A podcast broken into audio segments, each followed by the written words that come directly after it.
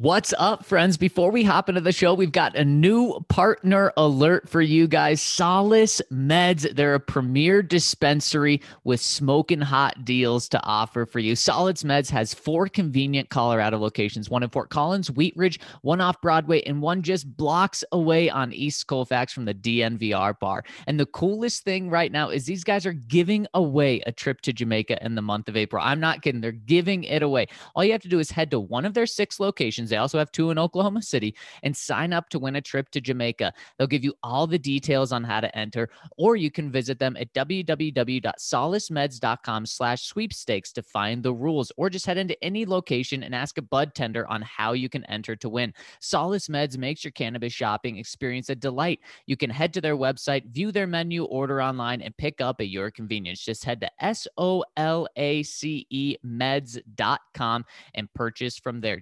The Jamaica Jamaica trip is a seven night all inclusive trip to paradise, and Solace Meds is just blocks away from us at the DNVR bar on East Colfax. They also have one in, on Broadway, Wheat Ridge, and in Fort Collins. And when you make your purchase, be sure to use the code DNVR20, that magical code DNVR20, and you'll save 20% off your entire purchase.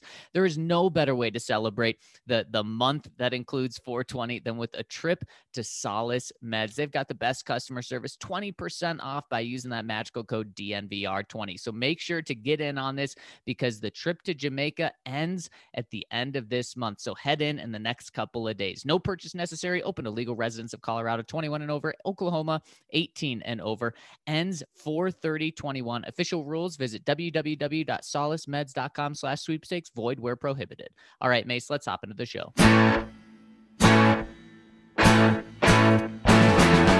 One for the one and only DNVR.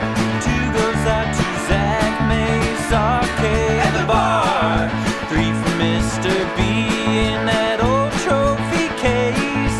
Number four we're still waiting for. Well, bring on the chase.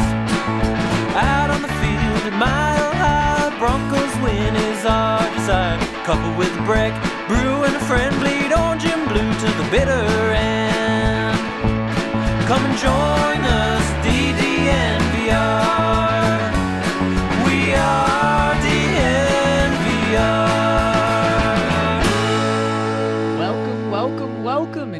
DNVR Broncos podcast on this terrific Tuesday. We are only 48 hours away from the draft. I'm your host, Zach Stevens, joined by my man, Andrew Mason. Before we hop into the show, guys, got to tell you about our presenting sponsor, MSU Denver Online. They are the new urban online university, uh, online university with learning outcomes that are equivalent to face-to-face courses, which is unheard of at other universities. But MSU Denver delivers. They have great gen eds taught by real people, great completion options with full programs and virtual services to keep you healthy and happy on your way to graduation. They're the preeminent online university in the Rocky Mountain region, and they don't care whether you're on campus or online. It's all the same degree to them. So make sure to check them out over at MSU Denver Online. My boy, Mace, what's shaking? We are only two days out from the start of the draft. And thank God. oh, Yes. I I can't can't take any more of this. Uh, We're I mean, almost there, Mace. No I- more mocks, no more anything. I know. I I I went into uh I went on to Twitter briefly earlier this hour, or uh, actually we're in the 9 a.m. hour. Mountain time is record this, so it was actually in the last hour. And we're gonna get into why, but uh, I saw what was there, and I'm just like, oh boy, here we go. Although as as is often the case, sometimes in the midst of an avalanche of BS, you can find a corn kernel of truth. Mm, so I mean, let's just dive in right now, Mace. What what's what's getting you in a bad mood today, and what could there be truth from? Okay, well, as as we see right now, people are reacting to the Chris Sims mock, and of course, we've talked about Chris Sims uh, earlier because we got into his quarterback rankings uh, a few a few weeks ago, and his quarterback rankings are interesting, is bec- because he's taken some some interesting swings that have actually been valid. Now, like his swing on the quarterback rankings this year was that Trevor Lawrence was not number one. Zach Ooh. Wilson was. Justin Fields for him was all the way down at number six. He had Kellen Mond, for example, at uh, at number four. Chris Sims is not really a follow the consensus guy. He's certainly not. so that brings us to Chris's mock on Tuesday morning, which basically has draft Twitter aflame at this point. And the thing that I think is BS is the notion, and I'll just come right and say it. He's got Justin Fields falling, falling, falling all the way to number 32. Holy smokes. wow. He's got the Broncos looking at the board, and Fields is, of course, there for the taking. He's got going Lawrence, Wilson, Jones, one, two, three. Trey Lance traded number eight as Washington trades up with Carolina. And then the Broncos taking Micah Parsons, number nine. Okay. I mean, not the worst pick in terms of talent. And I Oh. think there's a lot of people that could agree with that. Yeah, that's the, the talent is fine. It's everything else with Micah Parsons that would frankly make me very upset about that pick. Yeah. Um, or maybe not upset. Disappointed is a better word, I would say. Mm, yeah, you're not upset. You're disappointed. Just like it, just like a parent. Yeah, basically. Yeah, I'd sort of be viewing like a parent. Very, I'm very disappointing you, Broncos. Justin Fields on his mock goes to the Buccaneers at 32. oh And- my goodness.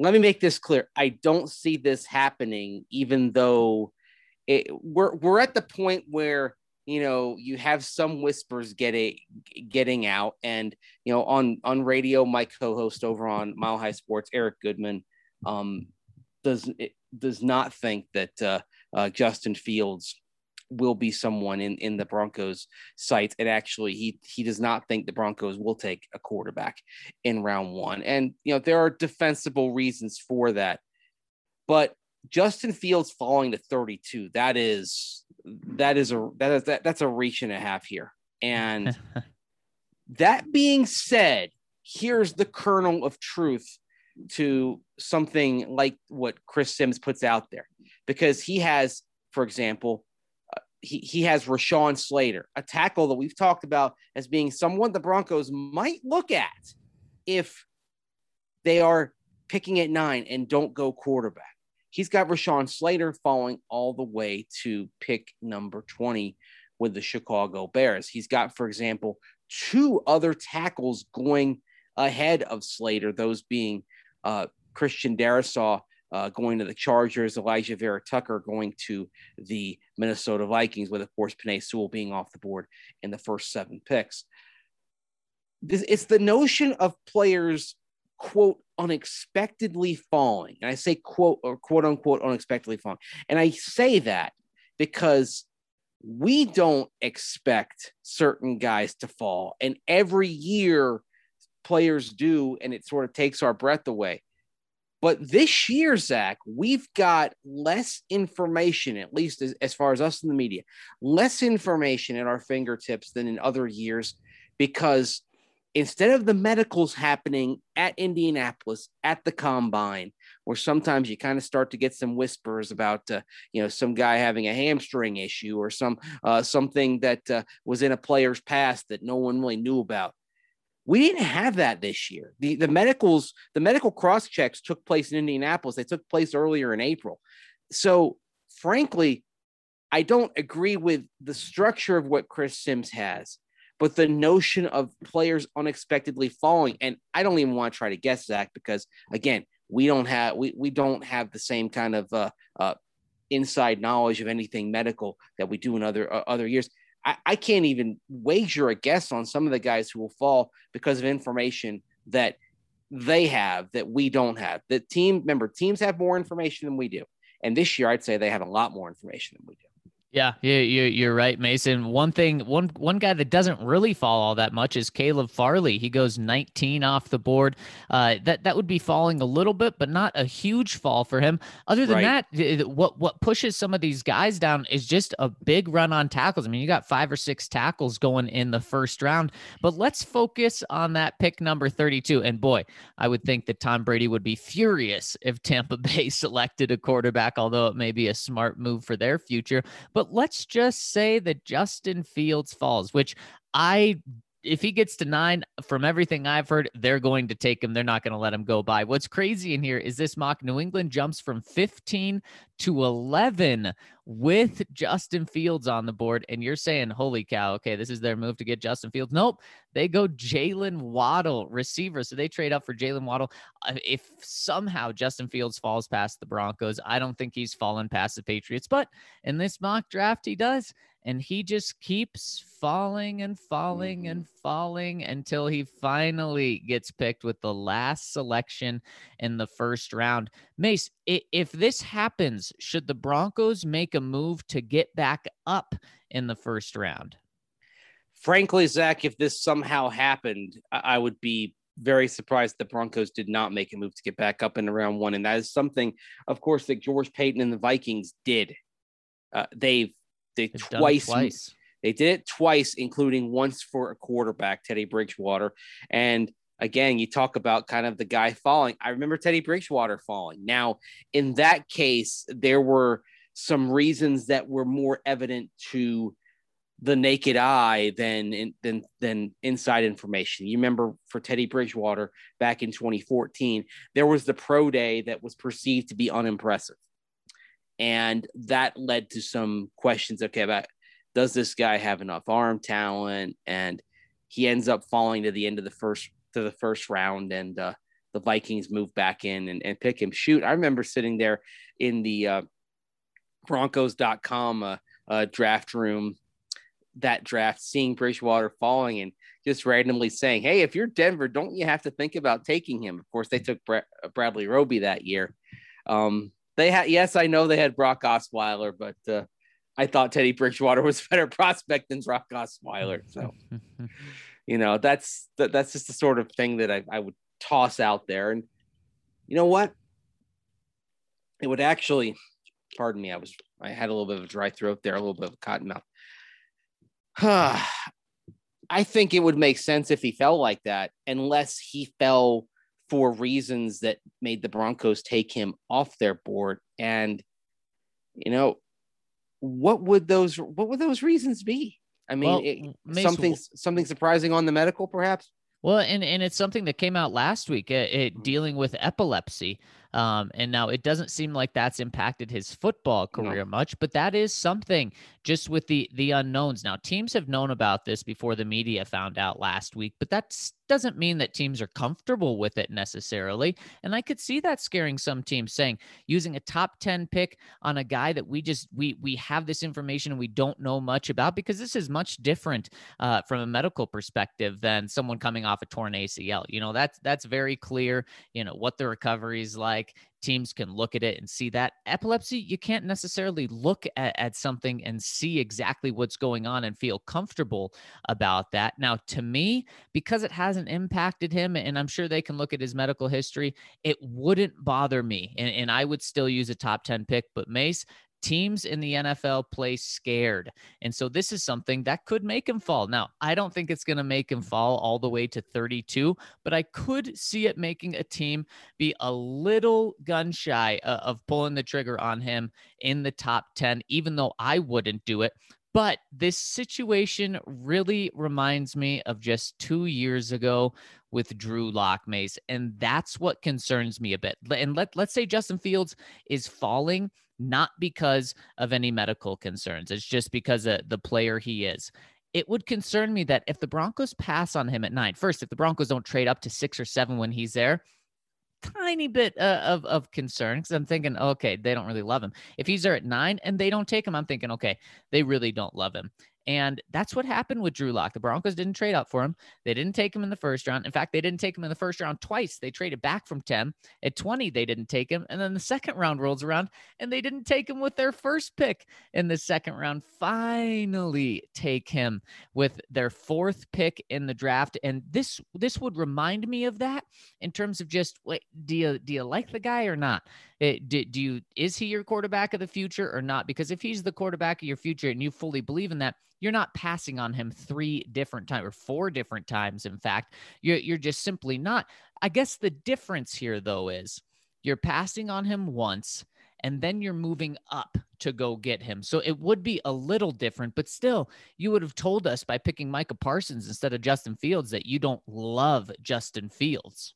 Yeah. Now, the interesting thing, of course, we talk about Fields in the medical and the epilepsy thing uh, that came out. A couple of things. Number one, sounds like this has been common knowledge among teams for a, quite a while, and even right. common and common knowledge at, at Ohio State.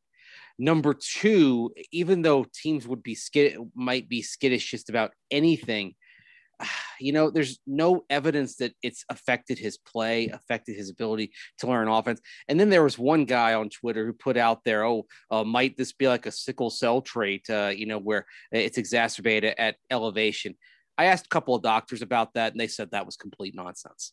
So yeah, just if if you saw that on, on Twitter, I'm not I'm not going to dignify uh, the the the person by sharing um, Twitter handle on that because this guy's also said a, has said a lot of crap over the years.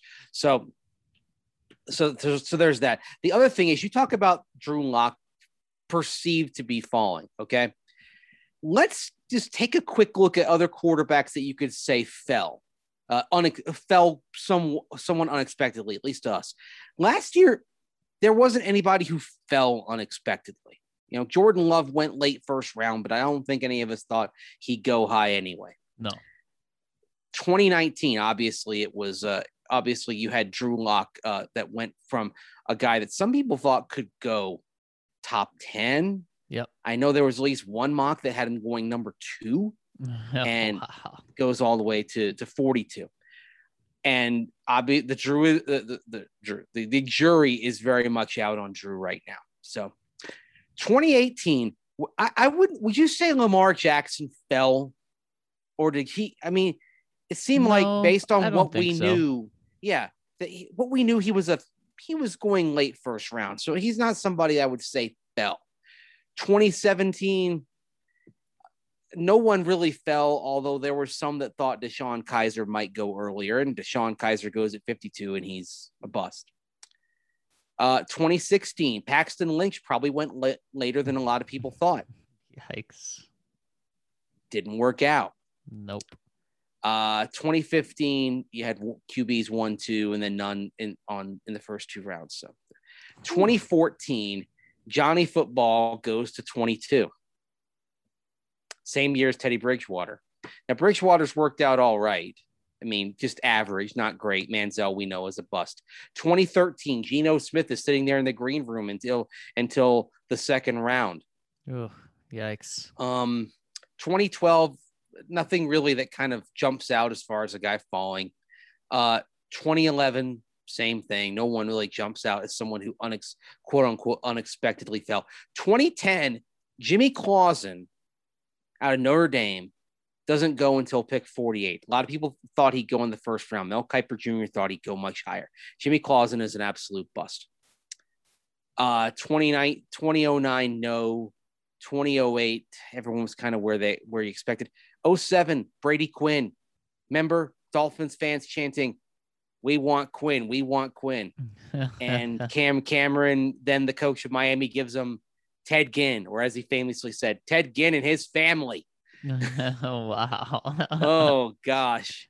Oh, so Mace, what, what yeah. we're what, what, we're saying, yes, what we're saying is yeah. stay away from these guys, right? Well, yeah. Well, even though I get back to 05 and it's Aaron Rodgers, that's so far away. oh, out of the 15 draft sample size, that's how long it is. But you start to, but a pattern starts to emerge when we look at the quarterbacks who fell from where many thought they might go. And the pattern is that they fell for a reason. Right. And the reasons, more often than not, may have proved to be justified based on what we've seen. Yeah. Yeah. And and that's something to take into consideration is why are these guys fun? Again, and unless it's the epilepsy. And and honestly, I kind of wish that if the Broncos do make a move back up after passing on Justin Fields, that it is because of that, and because what what we would say is, well, it hasn't proved to hurt his football career at all. Now, instead of being, well, we didn't like his slow processing, and obviously they wouldn't say that, but that's mm. kind of what it would point to is it point to the negatives in his game. If it wasn't because of a medical decision, then the Broncos would luck out in that sense. If he does fall because of his medical, and then the medical turns out to be nothing in his career, as it has seemed to been throughout college. Mm. But if it's because they have major question marks about his game, then why are you using a first round pick on him? Even if it is a late first round pick and you trade, you know, two seconds to move back up into the first round pick. We've seen that happen. The Broncos have a quarterback on their roster right now that they had major questions about. And so far, you know, what we're in a spot two years later where the Broncos are looking at upgrading that position right now at quarterback and potentially completely replacing Drew Lock. So to me, it, it, it wouldn't make the most sense. Me personally, I would love it because you get Justin Fields in here mm-hmm. and he costs you that, you know, uh, a second and a third in order to get him. That would be fantastic. But from an organizational standpoint, it wouldn't make that much sense when we're talking about the quarterback position. I want an all in move because we haven't seen an all in move at the quarterback position since Peyton Manning was here. Because there hasn't been that all in move, the the result hasn't been surprising. It hasn't been good. Well, they did trade up for Paxton Lynch. I mean, okay, but if you're drafting a quarterback in the 20s, that is not right. an investment. And especially pick number 26 is a danger zone. I mean, that's uh, again, oh, it's fascinating to look at the last 15 years and realize that your chances of finding uh, a quarterback who's worthy of a second contract, worthy of being the guy, are about the same on day two as they are in the back half of day one but again, that's in the last 15 years. You expand it out beyond that and go for a 30 year sample size. And uh, it's a there's it's, there's a little more of a benefit to taking a quarterback in the, in that range compared to the second round, but not the not not a lot. Not you know it's you're definitely in the you pick a quarterback there. You're definitely in the realm of misses outnumbering hits. Yeah. Um, now, the funny thing is, George Paton, for you know his years with the Vikings, saw them use two picks in the first round on quarterbacks. They had another pick right before he got there, there a year before he got there, which was a second rounder on Tarvaris Jackson. The quarterback taken in the top 12 was Christian Ponder, bust. The quarterback taken in the back half of the of, of the second of the first round was Teddy Bridgewater. Not bad, but not not someone who is going to be more than average. I mean, uh, Teddy Bridgewater actually uh, ends up being in the conversation as um, not a big hit, but a hit just because you see now he's going into year he's going into year eight. He was league average last year. He was league average when he played for the Saints the year before, but still not not something that uh, is is really kind of is really making you say wow. And then of course, I mean, he's looking Jackson. for his new third new yeah, team in exactly. years. He's he's headed toward Steve DeBerg, Ryan Fitzpatrick territory, where yeah, he, without excitement, he keeps getting starting gigs because he can learn a system fast. He's a really good teammate, and coaches like him, players like him, but he's not somebody you're building around. No, it, it, exactly. Right. No, c- certainly not. And so, Mace, I, w- I want to look not just at Chris, Chris Sims mock draft, but I want to look more generally away from quarterbacks at are there any other players that the Broncos can capitalize on if they start to fall, and whether that's trade up to 32 or trade back late into the first round to grab a second guy in the first round, or whether it's maybe trade up from 40 to, you know, early second round, maybe they go from 40 to 35 because a guy's still on the board. And one name that that jumps out to me, especially when looking at Chris Sims mock draft, is he doesn't have any running backs taken in the mm-hmm. first round. And to me, man, Najee Harris and Travis Etienne, they're both first round guys, in my opinion. If those guys fall, I don't see the Broncos moving up into the first round to go get them. But man, if they're there at 35 and you flip, uh, you know, 40 and a sixth in order to go up and get that guy, and you get a first round type of running back, to me, that would be a great move. What what, what other guys kind of jump out to you? Either move up in the second or move back in late into the first. Well, I think you went where I was going to go, which is running back, and a reason why you would go there is uh, just simply, but simply because that's something that could help you right now. Even though, yeah, you got Melvin Gordon, he's your running back one, but you would like a second running back there just in case he gets hurt. Yeah, you've got Royce Freeman. Yeah, you've got Mike Boone, but that's something that you want to improve. You can and you can see on the horizon with Melvin Gordon in the last year of his two-year contract. You can see that being in a need. And so even though we know Pat Shurmur would prefer to have a bell cow back, and certainly Melvin Gordon would still be the bell cow back uh, when they started camp. Running back would make some sense. And you talk about, okay, what's the cost of doing that? Well, let's take a look at the two trades like this that Minnesota made to mm. get back up into round one. 2012, Harrison Smith out of Notre Dame, still with the team. This is a great move for the Minnesota Vikings. Yep. They give up pick 35. So they, they moved up six spots, 35 to 29. And the cost of that was an early fourth round pick, number 98. By the way, that pick became someone who was an off-season Bronco. You remember Gino Gradkowski? Oh, yes, of course. Yeah. That trade ended up being Courtney Upshaw and Gino Gradkowski going to Baltimore and Harrison Smith going to the Minnesota Vikings. You would say the Vikings won that trade and won it in a landslide. Now let's fast forward to 2014. This is the year the Vikings move up for Teddy Bridgewater and they get the fifth year option on him. And that's key. That is why you you you saw, for example, the Lamar Jackson deal in 2018. Uh, getting that fifth year option on a quarterback in particular is something of value. And that's why if one of these five quarterbacks somehow fell, they would go in round one. I don't think it'd be at 32. I think their fall would stop somewhere in the 20s, but the fifth year option is key. So Minnesota trades with Seattle. Again, they go up, this time they go up eight spots. They go 40 to 32. The Broncos sitting at 40 right now. And it ends up being for a fourth round pick, number 108. That's the cost of moving up eight spots. And uh oh easy mace. Yeah i mean if if someone you really like has fallen it, it, it's there. And of course and the thing with the vikings and you can look at my story on thednvr.com uh, for an example of like trades that they make and what they've done. It's not that the vikings don't trade up in 2017 for example they trade up within the second round with cincinnati to pick Dalvin Cook. So good pick. Yeah, that's a very good pick. And so we're, we we can sit here and we can now we can talk about three examples in the middle of round two or earlier where the Vikings with George Paton on the staff as Rick Spielman's right hand move up six to eight spots and get a guy and two of them turned out to be terrific picks in Dalvin Cook and Harrison Smith, and Teddy Bridgewater was on track to be to doing fine until he had that horrific knee injury.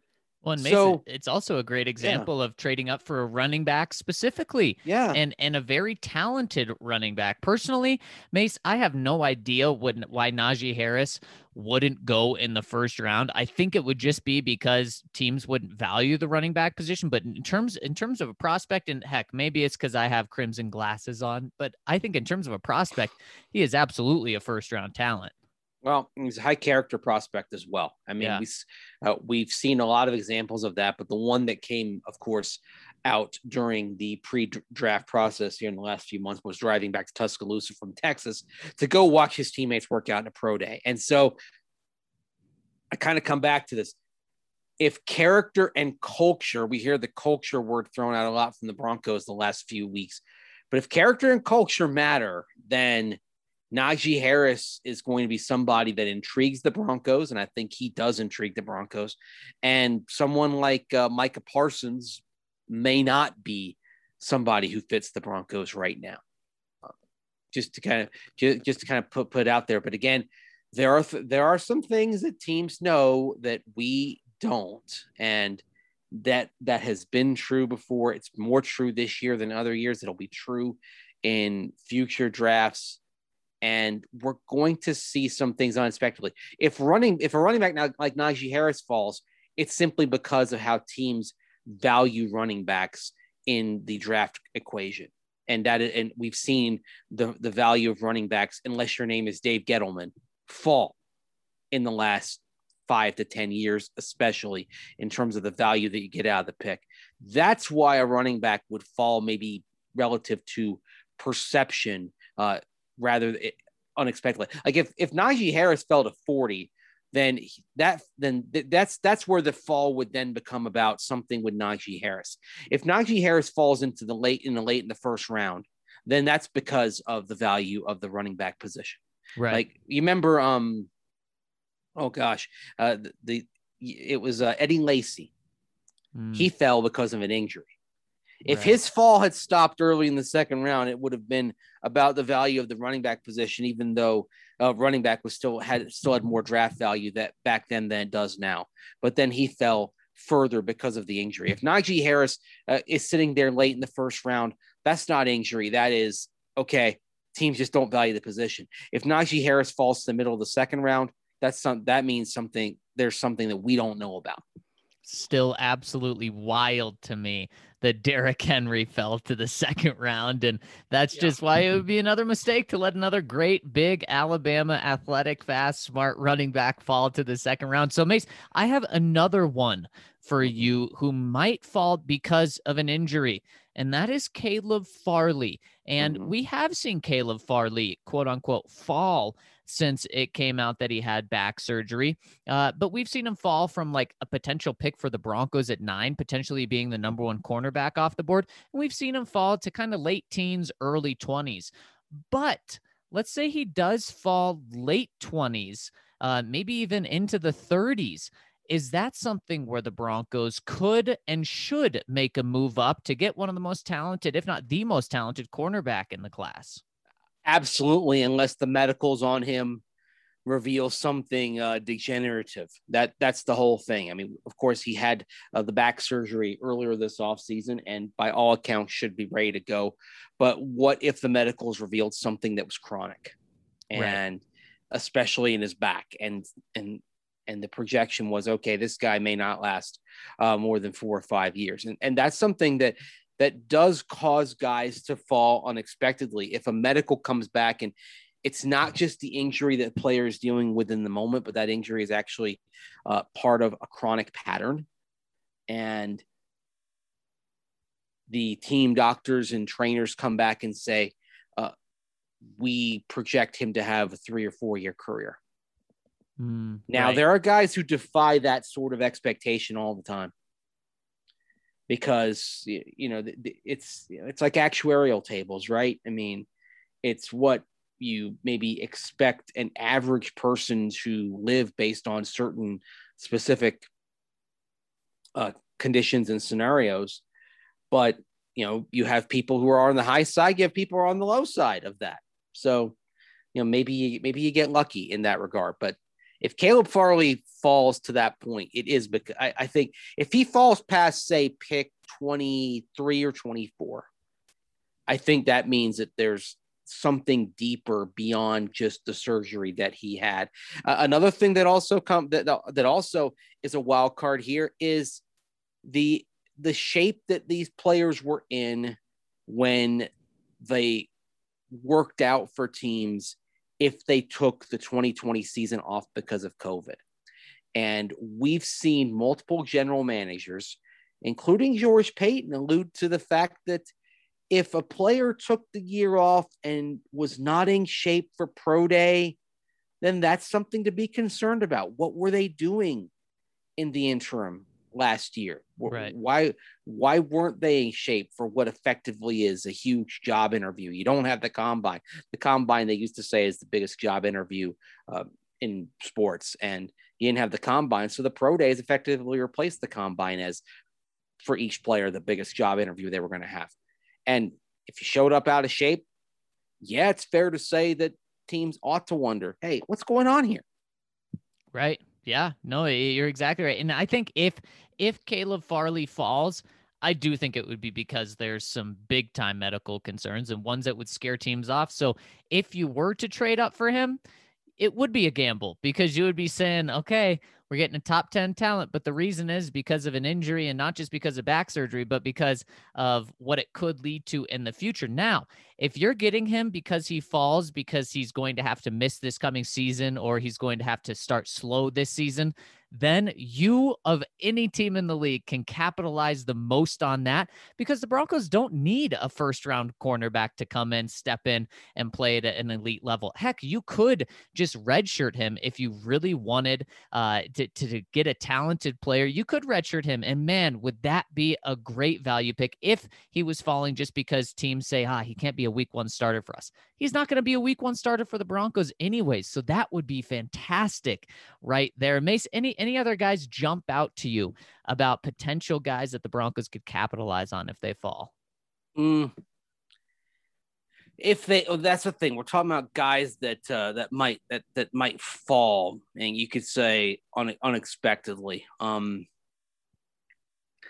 well, you saw in Chris Sims's mock draft for Sean Slater falling into the 20s. Maybe if he fell further than pick 20, and got to the late 20s, then he's somebody the Broncos uh, think about and, and maybe move back into uh, into round one for. I mean, uh, you you you go Teven Jenkins, a tackle out of Oklahoma State, for example.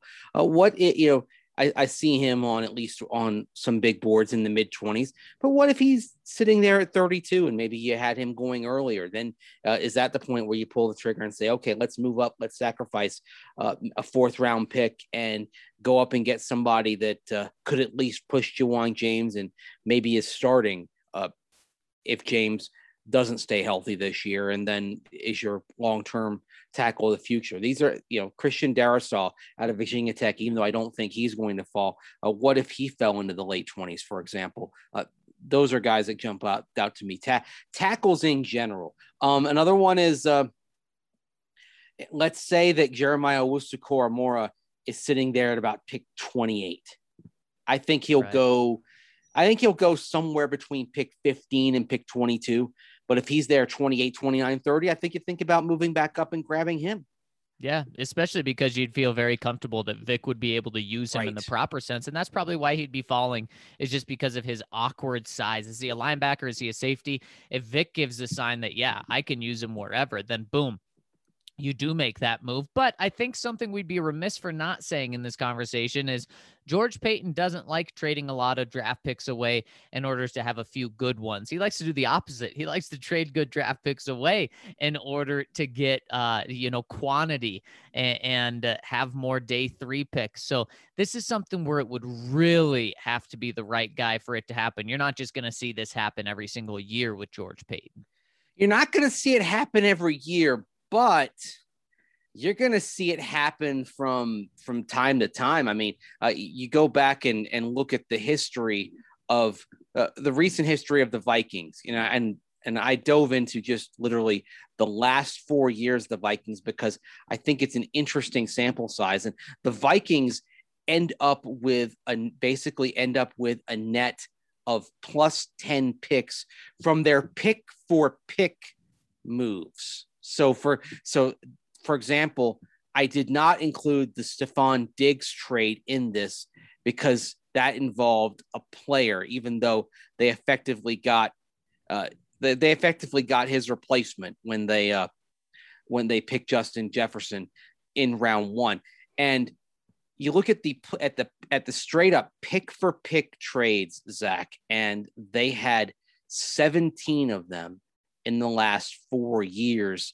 And of those 17, one, two, three, four of them saw the Vikings end up with fewer picks at the end of the trade than at the beginning. And they were, and a couple of them, for example, were in 2017 when in the second round they moved up seven spots to take Dalvin Cook, like we mentioned earlier. In the third round, they moved up nine spots to t- take offensive lineman Pat Elflein. So it's not something that they're unwilling to do. But then, Zach, the Vikings followed followed those trades by being very busy and having five more trades involving day three picks that increased the number of selections to the point where even with those two trades on day two, the result of all these seven deals that they made within that draft was that they had two more picks than they started out with. And that's that's the thing that that, that is key. If if George Paton were to move up from 40 to 32 and sacrifice a fourth round pick to do it, then I think you see some real movement in other picks for the Broncos, you know, turning, you know, a fifth rounder into two fifth in, into a fifth, a lower fifth rounder and a sixth rounder. I right. think we see that to kind of recoup. And he he put the number out there last week, 10 picks, sort of a sort of a, a magic spot for what he would like to end up with. Right now, they're sitting at nine. So I think, regardless of what happens uh, with the first two picks, if the Broncos if the Broncos move up uh, from nine to six, if the Broncos move up from 40 to 31, say, uh, I think that's well and good. But I, I think even if they, but even if they don't move up, I think you're going to see a trade down to accumulate at least one more pick than they had co- coming into this, because as he said, he wants, quote, more darts. He wants yeah. more darts at the board be on the lookout for tons and tons of trades for the Broncos, specifically on day two. Would not be surprised to see them trade back a couple of times on mm-hmm. day two. And this is so exciting, Mace. I absolutely love this. We're almost there. The speculation is almost over. And guys, the best place to get in on all of the draft coverage is not only at the DNVR, but it is at DraftKings Sportsbook. And the draft is the most exciting day of the season. And for others, it's a chance to build on last year's success And whether your team has the first pick, which none of you guys do, the Broncos have the ninth overall pick. And boy, wouldn't be surprised to see a trade up or a trade back. And the fun thing, we're talking about all these players and where they're going to land, Mace. One thing you can do on DraftKings Sportsbook is bet on the over unders of where these guys are going to be drafted. So if you really think that, that Caleb Farley isn't going to fall, well, take the under. If you think that Najee Harris is going to fall, I wouldn't bet on this. But you can take the over on his draft position, Justin Fields as well. Go check out everything that DraftKings Sportsbook has to offer. And right now, they're giving you a chance to turn $1 into $100 in free bets if a quarterback is drafted first overall on Thursday night. Guys, Trevor Lawrence is going one overall. Heck, if it's Zach Wilson, it doesn't matter. As long as a quarterback is drafted, they'll turn $1 into $100 in free bets. And that's all that has to happen. A quarterback taken first. So check everything that they've got going out over at DraftKings Sportsbook for the draft. It is so much fun. It is such a fun way to follow the draft by hitting these over unders and so many other things they've got going on. So head to the App Store now, download the top rated DraftKings Sportsbook app now, and use code DNVR when you sign up for a chance to turn $1 into $100 in free bets if, the, if a quarterback is drafted with the first overall pick on Thursday night. And don't forget, enter the code DNVR during sign up. Only at DraftKings Sportsbook. Must be 21 or older, Colorado only. New customers only. Winnings paid out in free bets. Restrictions apply. See DraftKings.com slash sportsbook for details. Gambling problem? Call 1-800-522-4700.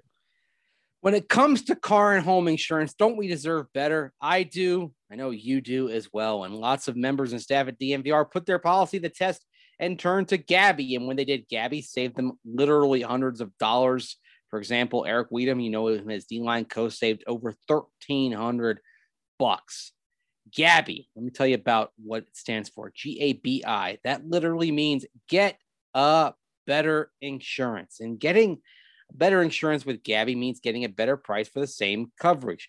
It's the one true comparison platform with real rates, and they'll give you an apples to apples comparison of your current coverage compared with 40 of the top insurance providers, including big names like Progressive, Nationwide, and Travelers, doing it all in one place. So here's what you do take your current insurance information and get started. In just minutes, you're going to be able to see quotes for the exact same coverage that you currently have. And guess what? It's free to use. It only takes minutes to it only takes minutes to do. You may find out, hey, you're already getting the best price for insurance. If that's the case, you can you know sleep peacefully at night knowing that you've got the best insurance rate. But you also might find out that you're paying way too much. Gabi customers actually on average save $961 per year on their insurance. What do you have to lose? Look, Gabi is not going to sell your information. So just because you put your personal information in there uh, to find out about a better coverage, uh, like your phone, like uh, your address and so forth, guess what? You're not going to get any spam or robocalls. They're not going to come after you. They're just going to give you a comparison rate and then let you go on with your life unfettered, undisturbed. So put your policy to test like we did here at DNVR and get a better insurance with Gabi, G A B I. Get a better insurance. It's totally free to check out and there's no obligation. So go to gabi.com slash DNVR. That's G-A-B-I dot com slash DNVR so they can know that your friends at DNVR sent you to Gabi Insurance. And speaking of your friends over at DNVR, we'd love if you came in to the, if you left the friend zone and became part of the family over at DNVR and became a member with us guys. Uh, and one thing that you get is you get the exclusive right to leave comments on our podcast, which are read every single day before or dur- during the shows. And you also get access to a members only Discord where Twitter can kind of be a rough place to be on, especially if the Broncos don't draft a quarterback people are going to be down, but head over to the members only Discord where it's always a good vibe and always the talk that you want to be talking about when it comes to Broncos. You get to read all of our content, not just Broncos, but all of our draft coverage Rockies, Avs, Nuggets, Colorado Exos, Rams, Buffs. You get it all. You get a free DNVR t shirt with an annual membership, the, a t shirt of your choice, by the way. You get a big beer for the price of a small beer at the DNVR bar. You get the chance to hop on the red zone with us and a fun new perk for the next couple hundred members. If you sign up and become an annual DNVR member, you'll get a free recovery holistic stick from Holistik Wellness. And that recovery stick packs 10 milligrams of CBD, and that one is focused on recovery. And also, for anyone listening to our pod, if you use the code DNVR30 over at holistikwellness.com, you'll get 30% off any purchase over at holistikwellness.com. So make sure to check them out, H O L I S T I K wellness.com, and you'll get yourself hooked up with a free recovery holistic stick with 10 milligrams of CBD when you sign up for an annual membership with us. And guys, it just really also supports us when you become a member. And when you do, make sure to drop a comment comment in the comment section. And Mace, let's get to those comments now. First one coming in from orange and blue all over. Howdy, gents. Happy draft week. Looking forward to the DNVR watch party. Thought it was going to be fun to play a game with what's more likely to celebrate. All right, Mace, I'm going to hit you with some scenarios. Tell me what's more likely. A, Broncos trade up for a quarterback. B, Chargers trade up for an offensive tackle. A, trade up for a quarterback. Love it. Next one. A, Broncos draft a quarterback in the first round. B, Broncos trade for a quarterback on draft night. Are we talking about draft night one or uh, draft night or all draft Just nights? During the draft.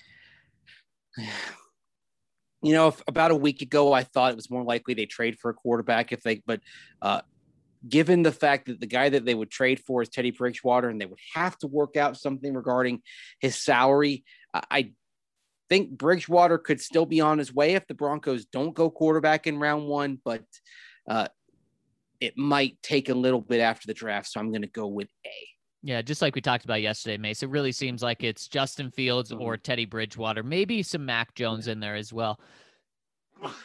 Excuse yep. me. You okay, uh, Zach? You okay? yes, yes. I'm uh, you know, just uh maybe some allergies coming in. But uh Mace, I'm gonna go with A as well, just because that's what we all want. Next one, A, Broncos trade back twice in the first round, or Broncos trade up to four.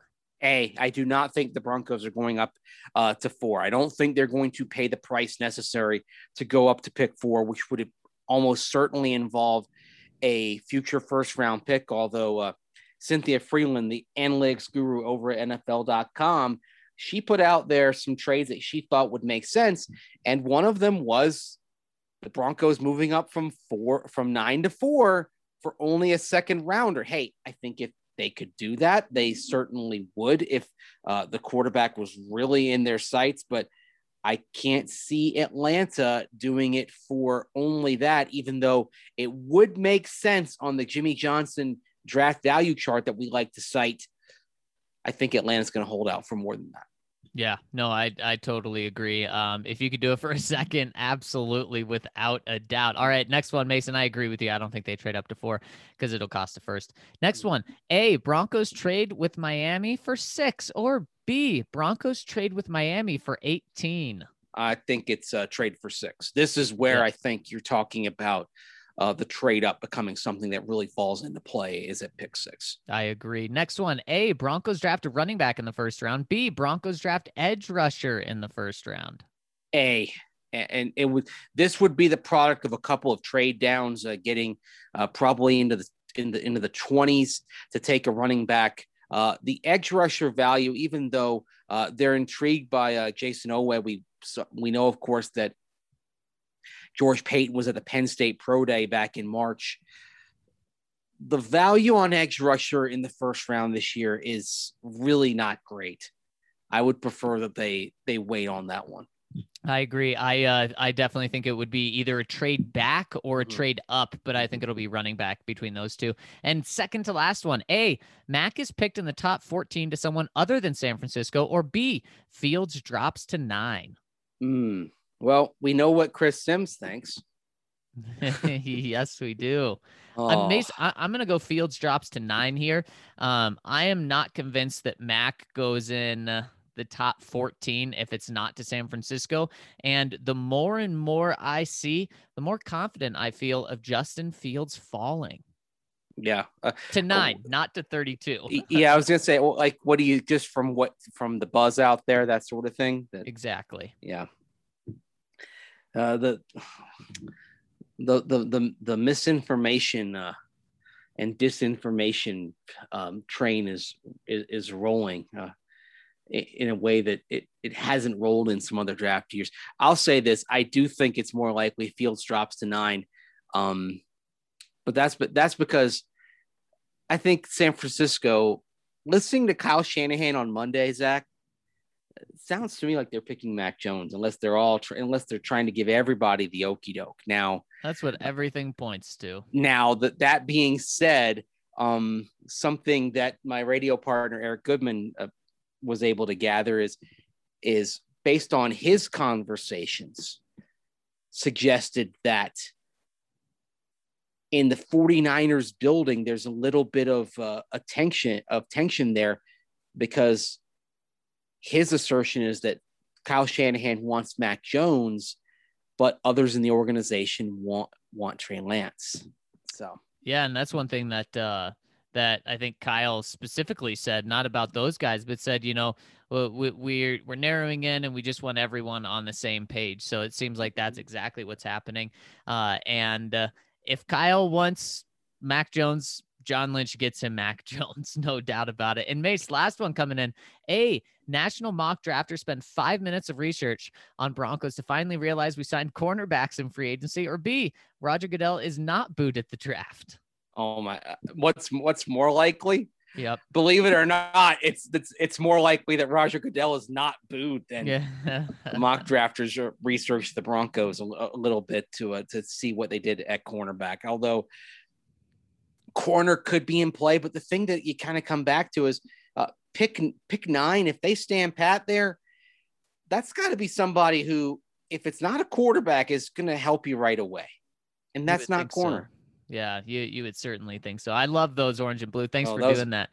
Those are wonderful. Those are thank you very much, uh, Orange and Blue, for those. Those are fun. Walker, hey guys, quick, what would you do scenario for you? The Broncos make you interim GM, giving you the ability to control the draft and any other signings you might want to make this offseason. Your goal is to get the team to win as many games as possible this year so they can sign you up as their as their GM long term. What would you do? Ooh, okay. I'm uh I'm going quarterback this year and I'm going Justin Fields if he's there. Or I mean, assuming Mac Jones is gone, but Mac Jones will probably get you the most wins this year. But I, would think you, so. I think you need to upgrade Yeah. the quarterback position in order to get most wins this year. Yeah, I mean, if we're actually just talking about okay, what uh, will allow me to win as many games as possible this year, uh, Justin Fields more than Trey Lance is is the play. Right.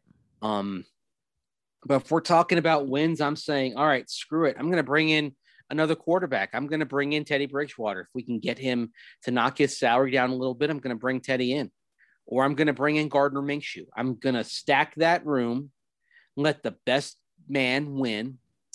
Um, if I'm eight, and if we're talking about just this year, then I'm trying to maybe use a 2022 pick to move up and get to pick six if that's what it takes to assure myself of Justin Fields. And then I've still got my second round pick and looking long and hard at uh, a running back there. Uh, is it, you know, I think one of Javonte Williams, Najee Harris, Travis Etienne is going to be there at pick 40. And that's going to be my pick in, in round two. Mm, love it. Love it, Mace. So, ah, man, this is this is wild.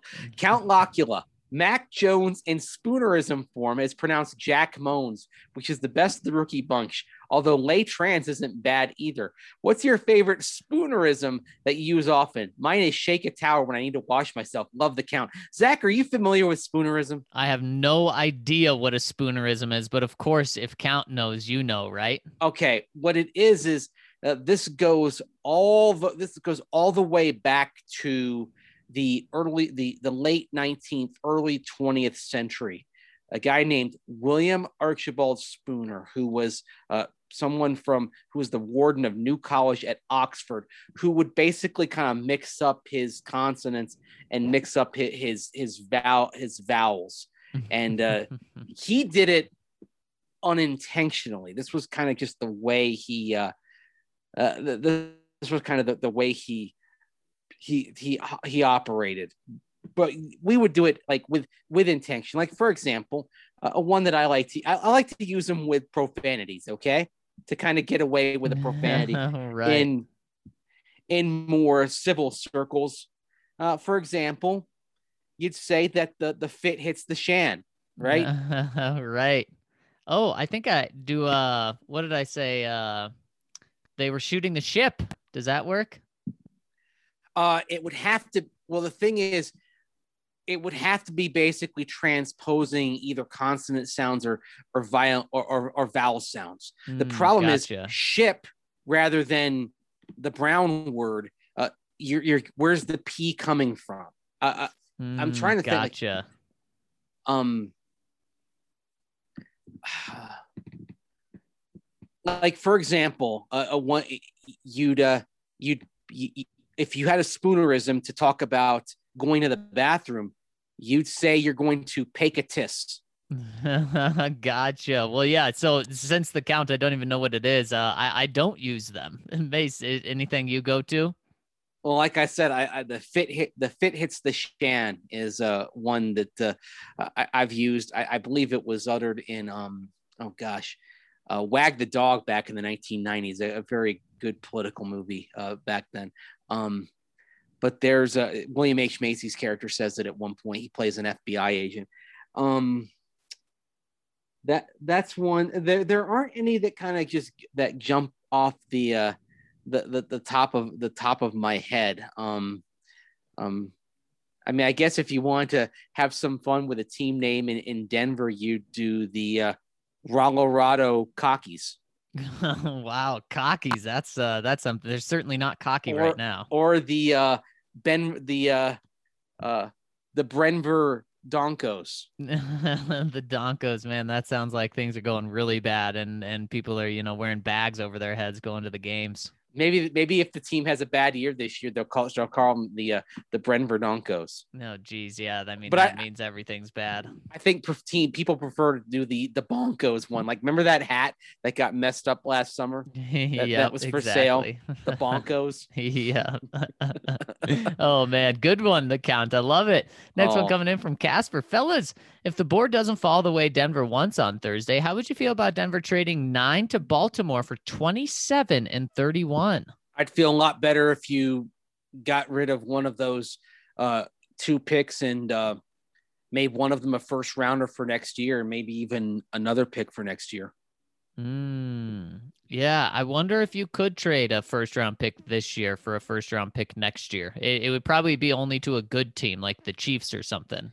Yeah, but uh, but as far as uh, kind of just saying, all right, we're gonna we're gonna take a, instead of twenty seven and thirty one, you're saying, all right, I'll, I'll give you another deal. Twenty, it- it'll be twenty seven and the round one pick next year, and maybe just to kind of to give yourself a little bit more value because picks in the future draft are not perceived in draft trades to have the same value as those this year you even get a, a fourth a, a fourth or a fifth round pick back from Baltimore in order to, to, to do that kind of deal.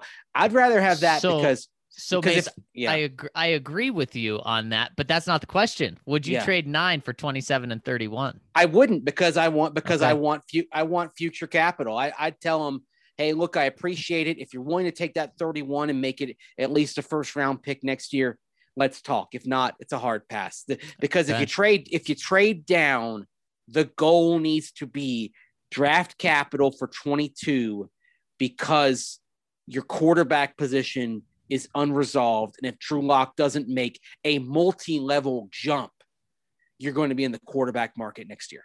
Yeah, I agree. I'm I'm not doing that because it's you're falling too far with both of those picks.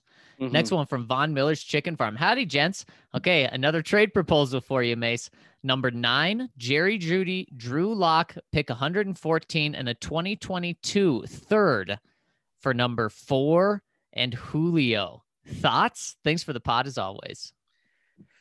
Oh man, I haven't I haven't given this notion any thought. You of course put out there like you're yesterday. You're dreaming of Julio Jones. In a- you in know what? You, you know what? I put out there.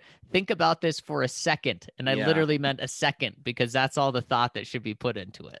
Yeah, but you still put it out there, so people thought about it for more than a second. It, well, I mean, it's an exciting thing to think Uh. about. It's an exciting thing, and uh, it actually it actually makes some sense. But here's here's a problem with that. Okay, Atlanta can't really trade him before June one. right. because if they trade him now, it actually hits more on their cap this year. His cap number would go for the Falcons if they trade him today or at the draft time, it would go from 23.05 million to 23.25 million. You, you would have to find a way to kind of have some creative structure to make sure the trade had a post June 1 designation. It, it, but then you're talking about draft picks in this year's draft. I think the gymnastics involved are probably unrealistic to talk about Julio Jones. Yeah, yeah, and, and I agree, Mace. But uh, I, and speaking of this deal specifically, um, I don't think the Falcons do the steal at all because I think nine, Jeudy and Lock could be what it takes to get from just nine to four, and then you throw Julio in there, and a 2022 third and pick 114 isn't going to do it for Julio. I think there'd have to be more given up from the Broncos end. But if I'm the Broncos, yeah, I do this. Now, with Julio Jones, obviously, he's getting on in years. He turned 32 back in February, and that's something that uh, may hinder his value because you, 'cause you look at his age, but still amazingly productive. Uh, only played nine games last year, of course, but was on pace uh, for yet another year of around 1350, 400 yards, uh, pushing into the 90s in receptions. He was averaging 15 yards a catch. Um, there's there's a little bit of a, of sign of a gradual decline, but not something huge. And it's fair, I think, for Julio Jones uh, given what he can do as a as a receiver. I think it's fair to expect that if he over if he doesn't have a recurrence of the hamstring injury that really caught that really cost him nearly half of the 2020 season, you can see Julio Jones going into a Larry Fitzgerald like mode as he gets into his mid and late 30s. More of a possession guy, but still incredibly productive as he climbs uh, the league ladder in terms of receptions and yardage. So he's going to have some value. I just don't think that the particulars can work out for the Broncos. But if Atlanta trades Julio Jones, a team that gets him should be getting a guy that ought to be productive, even though the style of production may may change well into his mid to late 30s, as long as the hamstring injury from last year isn't a sign of what is to come. Right. Yeah. And you, you just hope that he would stay healthy. And you're getting, Mhm. you know, one of the best receivers of all time, who I still think has a couple of years left. Yeah, I, I I think if he doesn't have a hamstring issue this year, if that doesn't come back, I think he's got more than a couple. I think he play. I think he could play for another six to six, seven years, and So- and kind of like Larry Fitzgerald, put up these ungodly career numbers that basically scream Hall of Fame. Yeah, w- without a doubt. So, Mace, really quick, take a second and think about this Julio Jones, Courtland Sutton, Jerry Jeudy, Tim Patrick, and KJ Hamler. How would that be? Be great. Obviously, in this scenario, you don't have Jerry Jeudy, but yeah, I mean, I- are- that would be something. I think, yeah, crazy as it is, I think uh, Von Miller's Chicken Farm, the Falcons are saying no. Yeah, it, it's if, if you but if you had Julio and Jeudy and Sutton and Patrick and Hamler, I'm thinking, okay, are they bringing back the running shoot? Are they going to go four wide as the base formation? I mean, that- Seriously. They- what, what are you doing, do Noah something. Fan? Let's just let's just not have a running back. Let's go, you, four, let's go, go. four wide with the tight end. Uh, we're not going to run the ball at all anymore. Yeah, that's really not what you want to do, with, given what the quarterback situation is going to be. But Oklahoma Bronco 58 chiming in. With all the talk around trading up or teams trying to jump the Broncos for a quarterback, I've been wondering about the Patriots. Namely, why on earth would anybody in the rest of the league be open to dealing with the Patriots if it meant them finding their franchise quarterback? I understand you take the best offer, but there's the, but there's not a small part of every front office that wants to see the Patriots writher in pain for a few years because of all the success they've had for the past 20. That's just me. But if I was a GM of any of the 31 teams, I would refuse to trade with them for them to get their guy just so they know the pain of quarterback purgatory. okay, that's not how a lot of teams operate. Teams are right. thinking, okay, what what can I do to get the best deal? And if the Patriots are willing to give you a first round pick next year and something else to go from 15 to say Detroit pick seven, Carolina pick eight, they're not thinking in terms of, oh, let's screw the Patriots. The only teams that would be thinking in terms of not helping New England are teams in the AFC East and maybe others in the AFC that are contenders. So Miami, even though Chris Grier and Brian Flores both worked in New England and Brian Flores was on the staff with Bill Belichick for most of the last two decades, Miami's not going to give the lifeline. But other teams, if the Patriots give a, good offer, they're not going to sit there and say, "Well, we're not going to take it. We don't want to give the Patriots their quarterback." They're they're thinking of their own needs and issues first rather than screwing somebody else. Yeah, you're 100% right there. Uh, although I think if fans did this, Mace, and Mhm. fans were the GMs, that would certainly come into play. Yes. Virginia Beach Broncos. Hello, men. Long time since our last post, but we've been listening religiously. So thank you for the incredible content. My 13 year old son, David, the better half of Virginia Beach Broncos, is in the Mac Jones camp where I'm still pulling for Drew. However, we're both pulling for Justin Fields now. My daughter was diagnosed with epilepsy when she was seven. She's now 19. Once they figured out the correct prescriptions, the epilepsy has been managed amazingly. I understand why a GM might have paused with this revelation, but I hope it does not end up affecting Justin's draft position. Thursday night, we'll be hosting our second annual Zoom party with friends back in Colorado while watching DNVR's coverage. We'll see you in the comments section. Well, appreciate you chiming in. Thanks, thanks for listening. Love that you're going to be watching, and uh, you know that's uh, that's a really good thing to hear about your about your daughter, how she's managed epilepsy, and uh, we've seen, for example, in the NFL, Alan Faneca, he's going to the Hall of Fame, who had epilepsy, kind of like Justin Fields, and managed it, and it didn't affect him, didn't keep him from having a great career, and that's why I, I look at actually, I look at this as a positive because when you see something that somebody like this that somebody has been able to overcome, like Virginia Beach Broncos daughter, like Justin Fields has, I think it's a check mark in favor of the player for mm. overcoming that, especially because this isn't something that, that is, uh, it, it's, you know, obviously it's a medical condition, but it's not something that has affected his play and affected him physically. Right. Yeah. And I agree. And thank you, Virginia Beach Bronco, for for letting us know about that. And so happy to hear about your daughter that that it's been under control uh, since. And also love to hear David being in the Mac Jones camp. Let's go. And seriously, there there has been, I'd say, in the past four or five days, there's been more Mac Jones hype surrounding him actually being drafted by the Broncos than there has been for months in the past. Now, I still think he's off the board to San Francisco with three, so the Broncos won't have an opportunity to get him. But if he's on the board there, it, before this past week, I would have said the Broncos are going to pass. I'm not so sure the Broncos pass if he's there at nine. Yeah. I would, but I don't think I don't know if they if they would.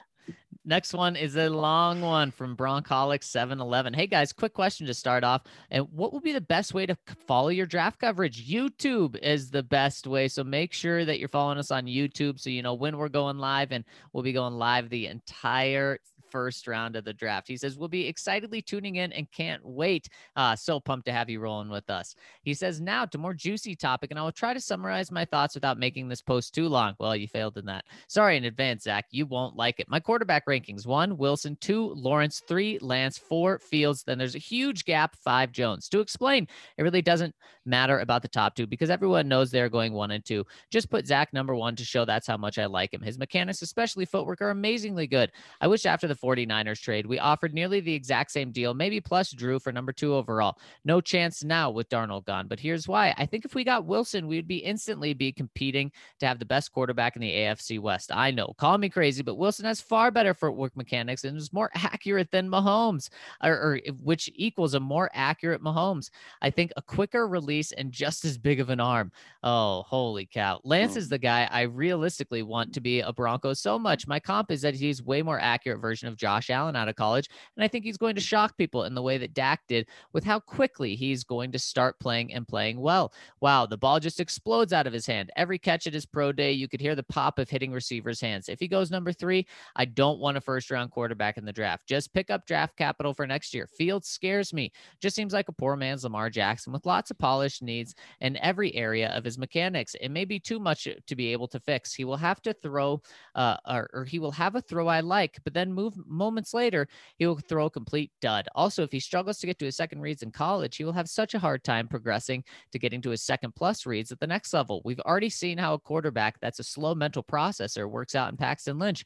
Don't get me wrong, Paxton was so bad, his college highlight videos made me cringe. Fields isn't that bad, but in the meantime, defenses will feast on that and our variety of offensive weapons to get to the to to go waste with a quarterback that can't see the field. And then finally, Mac Jones. Sorry, Zach, I just don't see it. Why do you like him in Alabama in general so much, Zach? I think we could have drafted him and still had a top or and still have the fourth best quarterback in the AFC West. I've watched the pro days from the top five quarterbacks and some tape too. And as a former high school quarterback that loves to teach friends how to properly throw, this is my brief summary. We'll root for whoever we draft, but really hoping the Broncos Fields or the Broncos' interest in Fields is one last smokescreen to hide the love for Lance. Go get him if the 49ers pass. Go Broncos. Well, Broncolic 711. I think the biggest difference in how we evaluate quarterbacks is I put a lot more uh, a, a, lot more uh, input into the mental and the football IQ than you do. You seem to just kind of blow past that in your uh, rankings of these guys, and and that is the number one to me. The footwork, mechanics, all that stuff is important, but uh, the mental part of the game is the most important for me. And Mac Jones has that with flying colors. Yeah, and Mac Jones. The other thing that that's interesting, uh, we talk about just we talk about accuracy and go to, for example, adjusted completion percentage uh, that Pro Football Focus has.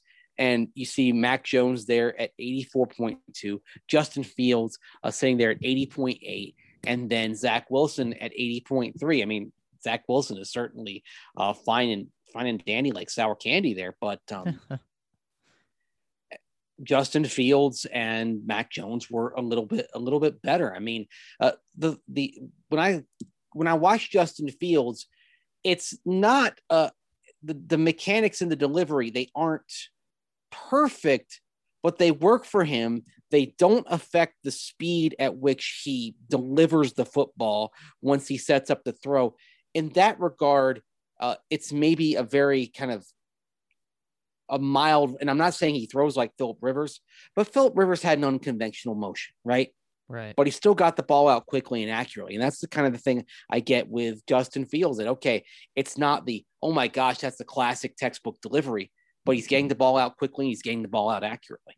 Yeah. Yeah, and, and I do think that I mm. mean there's concerns with all of these guys, just very minor ones, starting with with Trevor Lawrence. But you can certainly pick out concerns for all of these yeah. guys. It's just how you weigh those concerns, and if you think your coaching staff and your organization can fix those. Exactly, Bronco Oilers what is up with this notion that trading a future first to go from nine to four is too much?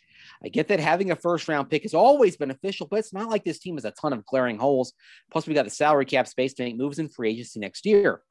Our record over the past few seasons is clouding the fact that Denver has one of the better rosters in the NFL. We've proven time and again that we can add all the blue chip talent we want Miller, Chubb, Simmons, Sutton, Jeudy, Fant, etc. We still won't be a winning team without a winning quarterback. I also don't think it's realistic for us to finish with high enough draft position to get a promising QB prospect anytime soon because this team is too well put together to finish with a top five pick. We had arguably the worst QB play in the league and a shadow of our projected starting defense, and we still barely land in the top 10, which we are seeing barely gets us in range even for a deep QB class. Unless Paton plans to devolve into complete dysfunction. He's going to have to overpay for a quarterback, whether he likes it or not. If what is being whispered about the Broncos' feelings on Fields is true, it would be beyond idiotic, in my opinion, to leave the opportunity open for a team like New England, Chicago, or Washington to jump ahead of us. We are a quarterback away from contending. The defense is ready, and we cannot expect this offense to grow without a bona fide player at QB. Accumulate assets for what? Forget the point scale, forget the prudence slash discipline. You've built the giant. Now you need the QB to wake it from its slumber. If Justin Fields is that dude, you go get him. And I don't care if it costs three first rounders. Well, I think real quick, Zach, you and I, I think we would be willing to go to four. Absolutely. Even if it took an audacious deal.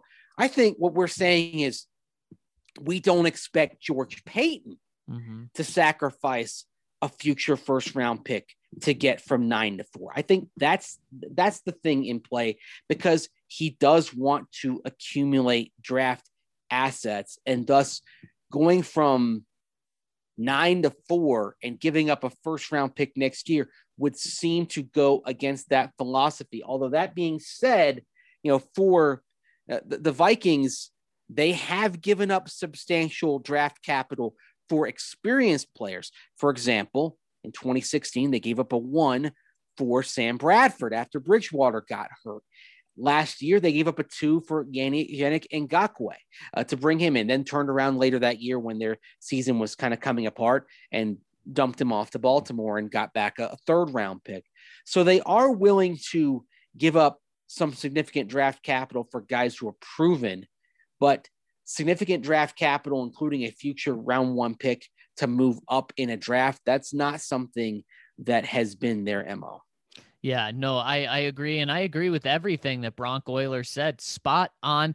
Doesn't matter how good your team is. I mean, you may find, you know, one out of a hundred teams that don't have good quarterback play that are actually able to make it happen. It, the the 2015 Broncos are an anomaly. They are not the rule. The, the Broncos should not be pointing to them as saying, okay, we don't need uh, great quarterback play. No, you need great quarterback play. Invest everything. And the Broncos have a good team now. Uh, in fact, I saw something from PFF today that said if the Broncos draft Justin Fields, they'll be a Super Bowl contender in 2022. Now that's, you know, the other extreme that that's someone that really believes in Justin Fields panning out. Uh, and, uh, but that, that is what this team could be. If they get a quarterback, who, who's to say that they're not competing, whether it's for, uh, you know, playoffs this year, uh, or, you know, AFC championships games just in one year from now. Yeah, exactly. Oh my.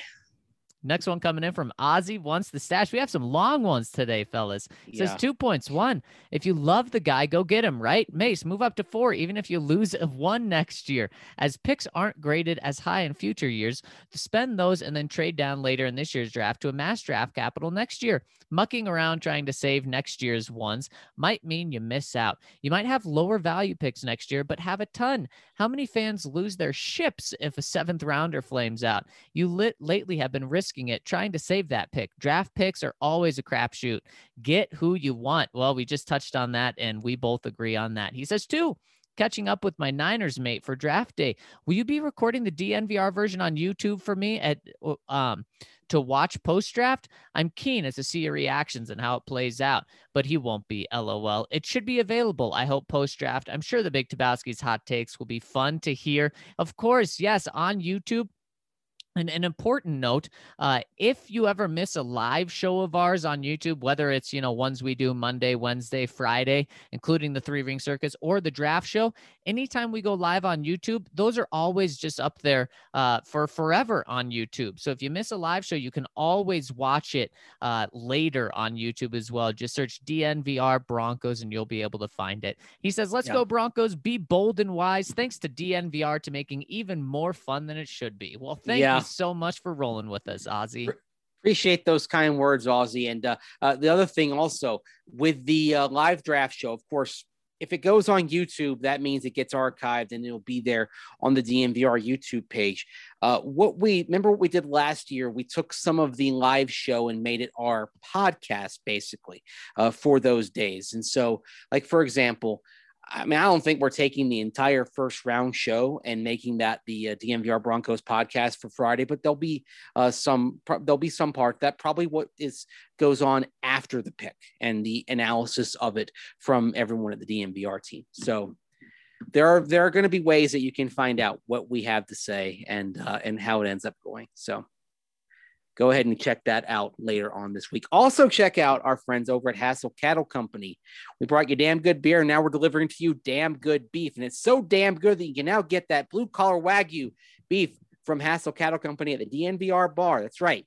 We could not resist putting this beef in the bar. You can now come down and build your own delicious Hassell Cattle Wagyu beef burger with all the toppings you want. And you can enjoy the watch parties while enjoying the finest beef. And you know what? That Hassell Cattle Company Blue Collar Wagyu is so good. I don't think you're going to need a lot of toppings. This may be one of those burgers where you just say, okay, give me a slice of tomato, a piece of lettuce, some raw onion, maybe a little drizzle of ketchup and mustard. That's it. Good to go. You're not going to need to sauce it up, uh, get a fried egg, all sorts of things. Or even maybe you don't even need bacon. Hassell Cattle Company, of course, is the absolute best source for farm to table Wagyu beef in the country. Let's tell you a little bit about Hassell. It's a fourth generation cattle farm out of Texas. They ship all over the USA and straight to your door. And they call their beef the blue collar Wagyu. Why? Because the best damn Wagyu that every man or woman can afford. Hassell Cattle Company offers Wagyu smoked sausage, New York strip, beef bacon, Franks with no fillers, and two jerky flavors, original and sweet and spicy. Their hamburger won Food Network's Northeast Burger Jam. Not only do we love the beef, the country loves their beef. These guys take their registered bulls and breed them with Angus cows, which gives you that very high prime product grown with zero antibiotics and hormones. So go on over to HassellCattleCompany.com. That's H A S S E L L CattleCompany.com. Use that magical code DNVR10 for 10% off your order. That's DNVR10 for 10% off. And if you take that order north of 200 bucks, you're going to get free shipping. So get the $200, put that extra Hassell Cattle Company beef in your freezer and save it for later.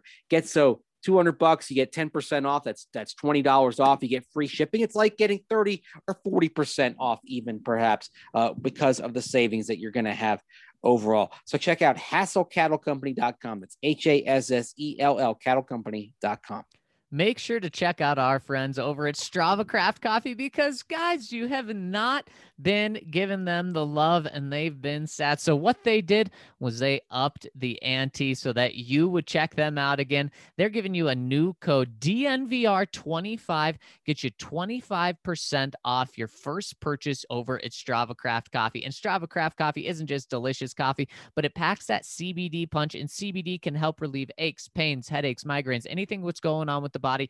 CBD can help relieve, if not eliminate, including coffee jitters. A lot of people say that it gets rid of coffee jitters so they can drink as much coffee as they want without feeling jittery at all. So make sure to check them out over at Strava Craft Coffee. Use that code DNVR25 at checkout to get 25% off. And then after you've tried it and you've loved it, subscribe to Strava Craft Coffee and you'll receive 20% off every single order after that for life. And you can also have it set up where you can have your coffee delivered whenever you want. You can have it set every two, four, six, or eight weeks. It will just show up straight to your door. You don't need to go on their website and enter it or, or and order it every single time. It'll just show up straight to your door. And of course, if you want to try one cup, well, stop by the DNVR bar and try Strava on cold brew. We've got it on tap at the DNVR bar. So make sure to try that. Once you like it, use that magical code DNVR25 to get 25% off and then subscribe and get Strava sent straight to you for 20% off. Make sure to check them out, Strava Craft Coffee. Also, make sure you check out our friends over at Solace Meds, a new partner to DNVR and their dispensary with smoking hot deals to offer. Solace Meds has four convenient Colorado locations. They're in Fort Collins, Wheat Ridge, one off Broadway, and one just blocks away from the DNVR bar on East Colfax. And right now, they're doing something really cool. They're giving away a trip to Jamaica. They're doing this right now through the month through the end of April, which of course ends here on Friday. No BS. So what you do is this: you go on into the, one of their six locations, and by the way, they got two locations down Oklahoma City. So if you're in OKC, check them out. You can sign up to win that trip to Jamaica. They will give you all the details on how to enter. You can visit solacemeds.com slash sweepstakes to find the rules. That's S-O-L-A-C-E-M-E-D-S dot com slash sweepstakes to find out just head in any location, ask a bud tender how you can enter to win as well. What Solace Meds does is makes your cannabis shopping experience a delight. You can head on over to their website, view their menu, order online, and pick up at your convenience. Just go to solacemeds.com and purchase from there. And more about that Jamaica trip. It's a seven night, all inclusive trip to the paradise in the Caribbean. Again, Solace Meds, located just blocks east on Colfax from the DNVR bar off Broadway in Wheat Ridge and up in Fort Collins. When you make your purchase, be sure to use that code DNVR20, DNVR20, and get 20% off your entire purchase hey, 420 was last week. What better way to celebrate the month of 420 in the month of April than with some great herb, the best customer service, 20% off your purchase, and a chance to win a trip to Jamaica. So go on over to the closest Solace Med, use the code DNVR20 for 20% off and get your name in that raffle. No purchase necessary. Open to legal residents of Colorado 21 or over, Oklahoma 18 or over. Ends on April 30th, 2021. Official rules solacemeds.com slash sweepstakes. Void where prohibitive. Prohibited. This raffle ends on the 30th of April. That, of course, comes on Friday. So show these guys some DNVR love and make sure you get in before Friday to enter to win that trip to Jamaica. Let us know and tag when you do. Next one coming in from Dan Burke. He says, Hey guys, so this is pretty long winded, but I think there's hmm. potentially something here. So here it goes. So I went back and looked at all the pro days that Paton attended, and one sticks out like a sore thumb the South Carolina one. The reason it sticks out is because they only had one top tier prospect, unlike a team like Penn State that has three top 100 prospects, and neither Fangio or Donatell were on the trip. Also, this trip to see Horn was after the Broncos acquired Kyle Fuller, at which point cornerback became less of a consideration for them. That got me thinking what if the main reason of the trip was to put the framework of a trade in place? I looked at the other GMs who attended, and the one that jumped out to me was the Packers GM, Brian Gutekunst. Uh, there's various reports coming out of the Packers sphere on Jordan Love, varying from the Packers want to trade him or the Packers want to push him with another quarterback. If y'all think back to 2019, the Packers, this same regime, were very interested in Drew Lock. I'm convinced they took Love in 2020 because of how Drew looked in 2019. Goody has a history of trading for toolsy second round quarterbacks with shaky accuracy when he traded then starting corner Damarious Randall for DeShone Kizer, who was worse than Drew as a starter in Cleveland. So there's a precedent on the Packers side here. If the Broncos go on to draft Fields, I think we can all agree that the Broncos draft Fields and Teddy Bridgewater makes the most sense as a veteran in the room, and Drew will get traded. What what if the Packers trade a fourth for Lock and the Broncos use that pick on Teddy? Uh, this is all kind of uh, kind of crazy, although interesting. Um, that being said, why would you go on a trip to put a trade in place when you can accomplish the same thing by picking up the phone. Mm, to be even more sneaky, I guess. I guess that. But Dan Burke has figured Yeah. you out, Packers. Yeah. Um. th- honestly, I, I, I, I think he brings some interesting points up, Dan Burke, but uh, no, uh, I don't think you take a trip to a pro day in the middle of a pandemic. Um, just to say, hey, let's talk to another GM when you can accomplish the same thing by getting on the phone. The, all the GMs have the, have each other's numbers. That that that is actually easy to do. Now with Jordan Love, I mean, what have we really seen regarding reports? Okay, because there was that FanDuel throw crap at the wall um, uh, report that uh, we alluded to. Well, not report, it was speculation uh, uh, yesterday. Um, and and then and then of course we've got uh, you know like a headline from Fansided saying Packers should, should cut bait with Jordan Love while they uh, while they have the chance. Uh, is is Brian Gutekunst going to admit that he was wrong on this right away? I mean, I think this is it's one this is one of those things where somebody put this out in speculation, and now all of a sudden it's this rumor that has legs, and it doesn't seem like there's there's anything to it mm-hmm. realistically. it's just somebody threw crap at the wall and everyone's jumping. And this and this is why I right now I hate this moment with the fire of a thousand suns. I just want to get to the draft. Oh, see, I love this. I love what Dan's doing, just Oh. piecing things together, trying Sorry, to Dan. figure it out. I love Sorry, it. Dan. I'm here for this. I love all of the, you know, would would you rather do this or that from you guys? But uh, Mace, I I understand your frustration, and that This- that'll all come to an end in 48 hours. This is Charlie Kelly putting all the stuff that you know, the the the gift, like, you know, got all the strings together and all that. That's what this feels like. yes. Next one from maybe the Dingo HO Baby. Pick a Hall of Fame player out of every player available in the 2021 draft at any position. Wouldn't Chalk say Trevor Lawrence? Yes, it, it would. And another one is uh, Kyle Pitts. I mean, you go Uh, with the number one quarterback and you go with the number one non quarterback. And the number one tackle, Penei Sewell. Mm, yeah, I would probably stop short uh, of Sewell right Mhm. now, but yeah, he's probably third on the list. Yeah, I, I think uh, that's where it goes. The the re- the rest is uh, to some degree throwing darts uh, blindfolded. Yeah. Yeah. And a lot of people may say Ja'Marr Chase as well, um, Mhm. but he's not even the consensus number one right, wide receiver. Right. And and you're talking about wide receivers as well. And guys keep taking those standards, you know, higher and higher to the point where you know, I, I think we're gonna hit a, a, a moment where the, the flow of receivers into the Hall of Fame comes to a, a bit of a halt. And so maybe you have guys who have great careers that find themselves on the outside looking in. Right. That's that's a good point. Coach Tobin says, Hello, guys. I know quarterback is important, but I'm really concerned about our punter situation. Is there a free agent or draft candidate we could lure in? I don't know if he's being sarcastic or not, but uh, if you're being serious, no, there, there's no one. The Broncos are rolling with Sam Martin at punter.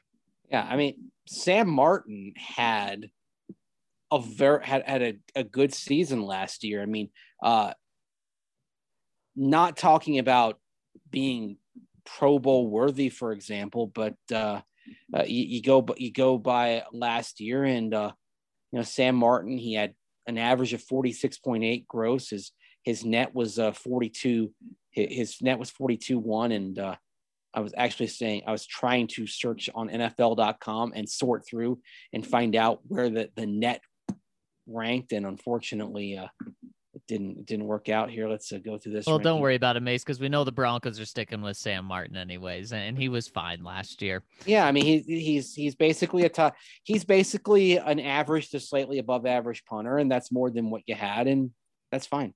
And he goes on and says, also, how does one become eligible? Excuse me, to be a participant of the Red Zone trivia deal on the Three Ring Circus. I think I could make a run. Got my Manscaped package order. Yee. Hey, Coach Tobin, Wow. why don't you hit me up either on Twitter at Zach Stevens DNVR or on email Zach ZAC at thednvr.com and we'll get you on the list to be entered into the red zone. And we've got a little waiting list going on, but we want that to keep racking up. So anyone that wants to enter, do one of those things. Either hit me up on Twitter or send me that email. Yep. Love to hear from you, coach. Next one from Jason17. Would you would you rather be able to fly knowing you can only fly two and a half miles per hour, or be able to be invisible knowing the invisibility only lasts 30 seconds with a 75 second cooldown? Hope y'all are staying positive and testing negative. invisibility, right? I mean, I can I can walk faster than, than that pace of flying. Think about what you could do with that invisibility. I mean, 30 seconds is basically enough, for example, to sneak in to any sporting event in the world. I mean, you kind of linger outside the gate and then you have your 30 seconds of invisibility, you cl- quickly dash in and then dash around the corner and then you cut and then you're visible again and cooling down and you're good to go, right? yeah. 30, 30 seconds of invisibility is um that's probably if you remember in uh in groundhog day when um when bill murray's character phil connors times the ability to go get the bag of cash from the guys unloading the truck 30 seconds of, inv- of invisibility is enough time to grab a bag of cash and just kind of sneak away um Yeah, the flying would be really cool, but at that speed, I'm, and, you know, if it was 25 miles an hour, I may do that. But yeah, I'm doing the invisibility. Yeah, I, I but or just uh, uh, honestly on sporting events alone. I mean, I, I 30 seconds of invisibility, I'm I'm sneaking in every sporting event I can get to. Man, that would be something else, wouldn't it? Then you have to find a way, obviously, to uh to to sit down without a ticket. But um, you know, the way that they're building venues nowadays, you can just kind of stand. A lot of them have places to just stand and watch. You know, like you could Right. you could get you could watch the entire like if the Rockies were good, I think this had more value, but you could watch every game at Coors Field for free this way. You use the invisibility to sneak in for 30 seconds, and then you just stand uh, you know, behind home plate, behind the lower level, and watch the game. That that'd be great. yes, it Go would to the be. rooftop. I mean, it's you know, yeah, gra- grab a seat at the rooftop if you want. And uh, um, in Atlanta at Old Turner Field, you could they had the they had these these stools you could you could kind of grab sometimes, and you could sit at at one high top and just kind of watch the game. I mean, you know, fabulous. That's what Yeah. I do. It would be. Next one from LDJ. I need help. Uh, how do I cope if the Broncos passed on Justin Fields and trade down? Like, help me make sense because it makes none. Why is it Trey Lance or trade down? Like, is that seriously what's going on? That's uh I have not heard Trey Lance or trade Mhm. down. Um, I I do believe if Justin Fields is there, that will be the pick. Um, Yeah. But LDJ, let's say that does happen, I can't make sense of it. But here's the thing: you got so many conflicting things out there. Like uh, ben- Benjamin Albright tweets out this morning, "quote The closer I, it gets to the draft, the less I think Denver is taking a QB in the first. Obviously, could and if the right specific QB was there, it would certainly be a conversation. But the way this thing is shaking out, I'm tre- trending. They go in a different direction, and he thinks that Justin Fields goes in the teens either way. So if Benjamin Albright is right, Fields would go in the teens, and the Broncos would pass on him. I mean, this is you know, and yet, you know, you know, you, you hear that the Broncos like Fields. Uh, look, clearly, clearly, there, uh, not everybody knows what the Broncos are thinking, and maybe George Paton is just keeping his cards extremely close to the vest on this. Right. Yeah, it, that Yeah. that that could be the case. Um, yeah, I mean, lot lot of hedging going on there with what Albright said. Yeah. I I am curious, uh, what what it would be, uh, who the quarterback uh, is according to to Albright. But I- LDJ, I couldn't I- help that- I think, yeah, and I think, uh, yeah, who the specific quarterback was, and the other thing is, um, maybe the quarterback is just going to be Drew Lock. Yeah, That would make some fans happy. it, it would make some fans happy. Yeah, I, I don't know if it make fans. Guess it would make a couple of fans happy. I think I think some fans would be able to understand, and probably a few would be happy about it. I think it would probably make about one third of the fans happy and two thirds of the fans pissed. Mm, Yeah, interesting.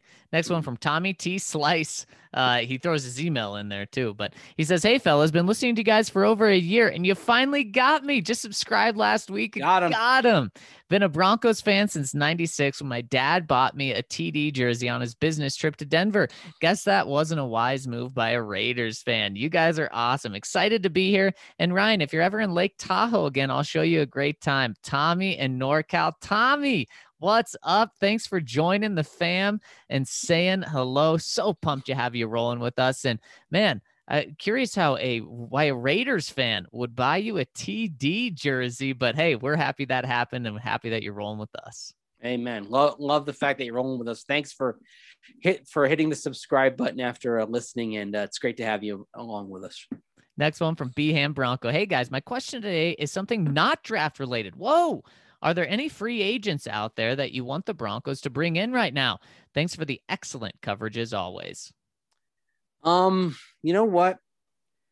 They appear to be high on Ja'Wuan James and expect him to play, and that's fine. Um, I, uh, in an ideal situation, I would have brought in uh, Alejandro Villanueva and seen if he could convert to right tackle.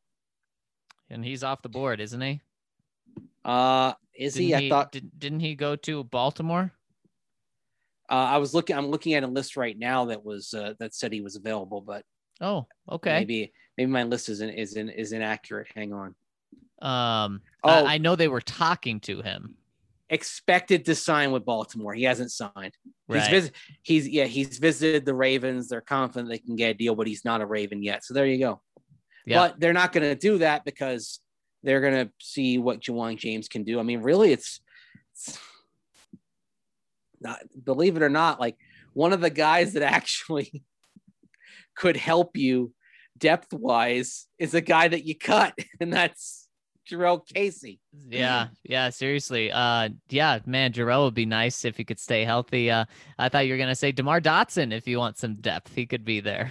Yeah, and uh, maybe with DeMar and with DeMar Dotson, if he stays in shape, maybe that's the guy that you just keep on speed dial. Right. Yeah, and and that that that's you certainly certainly should have him on speed dial if you don't draft a tackle uh, mm-hmm. in, in, this draft, which you should be drafting a tackle in this draft at some point. Yeah, probably day three, but I think he, I think you will add a tackle to that. Maybe the ate your baby. Yeah, I had to pop back in. Was just listening to some so-called experts. They said the pocket passer has passed the NFL by and their dinosaurs weren't useful in the modern modern NFL. Yeah, but because Tom Brady just won another Super Bowl with his feet right.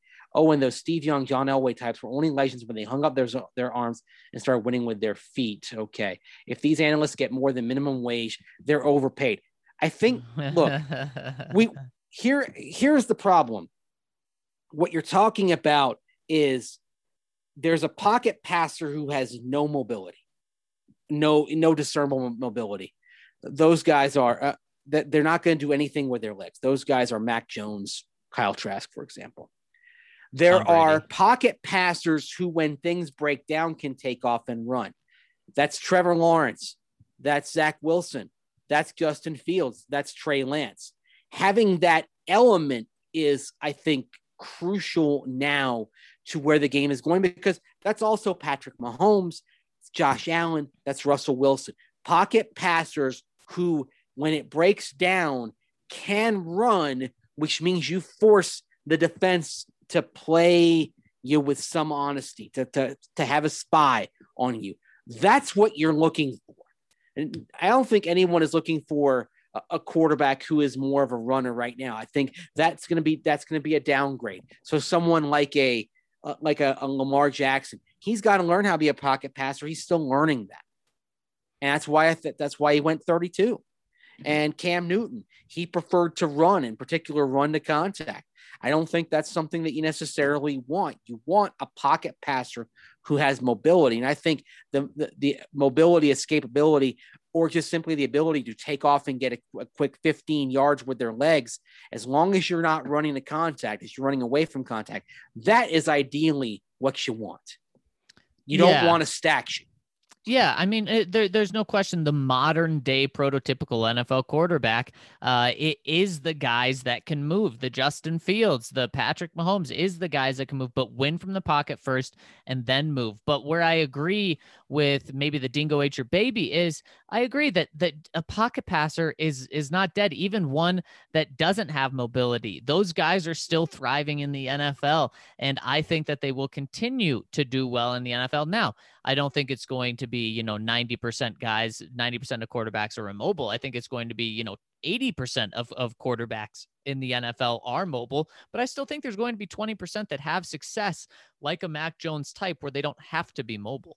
They thrive in the NFL if they if they are supremely accurate and they are on a higher level in terms of reading defenses and adapting to coverages than almost anybody else. And like with Tom Brady and Aaron Rodgers, for example, and Rodgers has some mobility, obviously, but these guys, they took a decade plus to kind of reach the level where they could beat you with your mind and then uh, and then just the arm. even even Tom Brady, it took him about really, even though he won Super Bowls early, it took him about five or six years before he was really dominant. Like you can look at the New England team in 04 for in, in 03, for example, 03, 04, and they as as good as Brady was, they also leaned on a great running game. Corey Dillon had a huge season in one of those Super Bowl seasons that, for the Patriots. So I think that's that's the thing. Mac Jones, it will take him some time to kind of reach that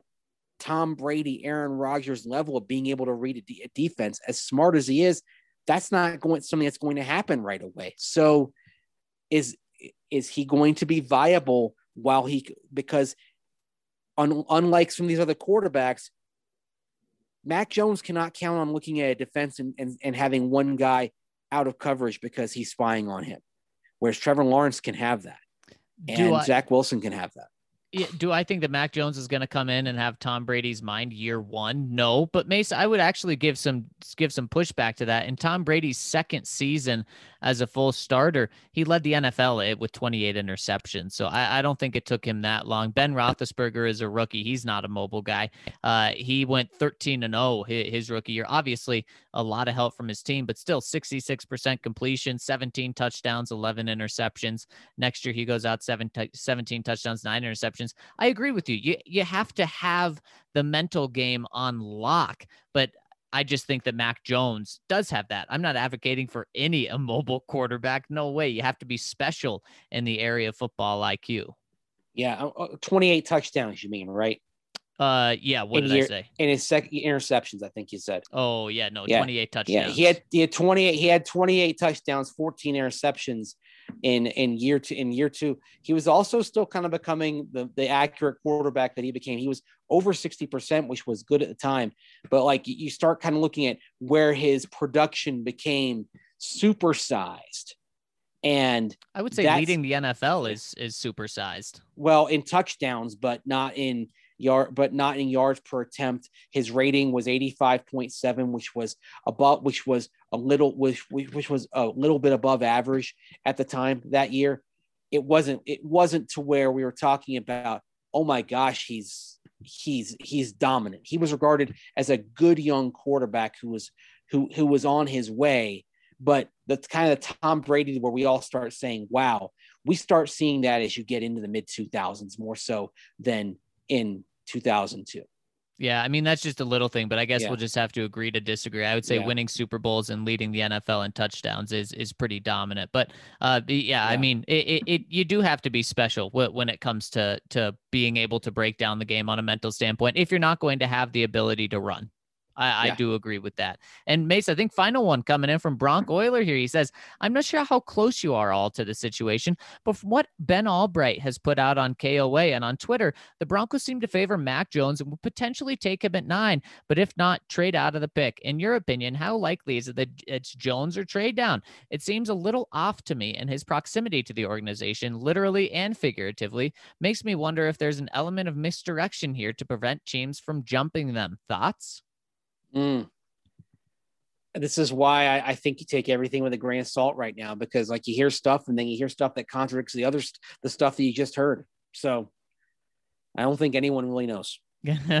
right, Mace. I think, and and what have we have we seen about George Paton throughout his tenure with the Broncos? Even though it's been short, there's been very few leaks. So maybe maybe nothing that Mhm. anyone has heard is Yeah. is true at all. But from what I've been told, uh, Justin Fields, they really like him. If if he's there, it could be him. I also have started to hear some buzz on Mac Jones, uh, so I'm not ruling that out. But just to say that it's Mac or bust, that's at least not what I'm hearing. Yeah, we'll see. Um, I would say this: um, whatever you want the Broncos to do, hope for the best, but prepare for the worst.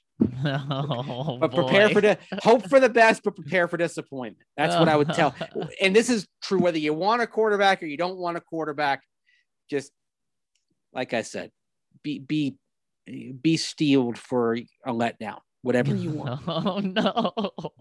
We're all preparing for a letdown. Mm. And one thing that won't let you down is our friends over at Green Mountain Dental. We've had several DNVR listeners switch over to Green Mountain Dental over the years, and they've told us that they have not let them down. They've lived up to all of the hype and expectations that we've given them because they are a family dentistry, which means that you're not a number, you're a person to them. And what do you do to people when you know them? Well, you you follow up with them and make sure they're doing okay after they have a dental procedure. And that's what they do over at Green Mountain Dental. They're in the DNVR bar. We're in Green Mountain Dental. It's one big happy family. And we would love it if you supported them as well. And guys, they're giving away free Sonicare toothbrush. All you have to do is schedule a cleaning, x ray, and exam, and you'll receive a free Sonicare toothbrush for them. So go over to them, get great customer service, get your teeth cleaned, and get a free Sonicare toothbrush just by taking care of your teeth. It doesn't get better than that. They're a longtime DNVR partner. They've showed us the love for many, many years. So make sure to show them the love. They're only a 15 minute drive from downtown Denver.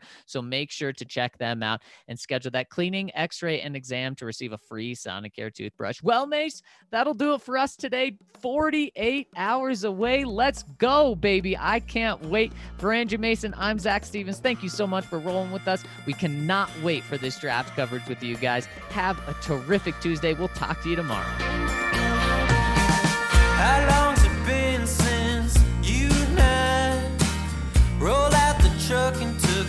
Country drive?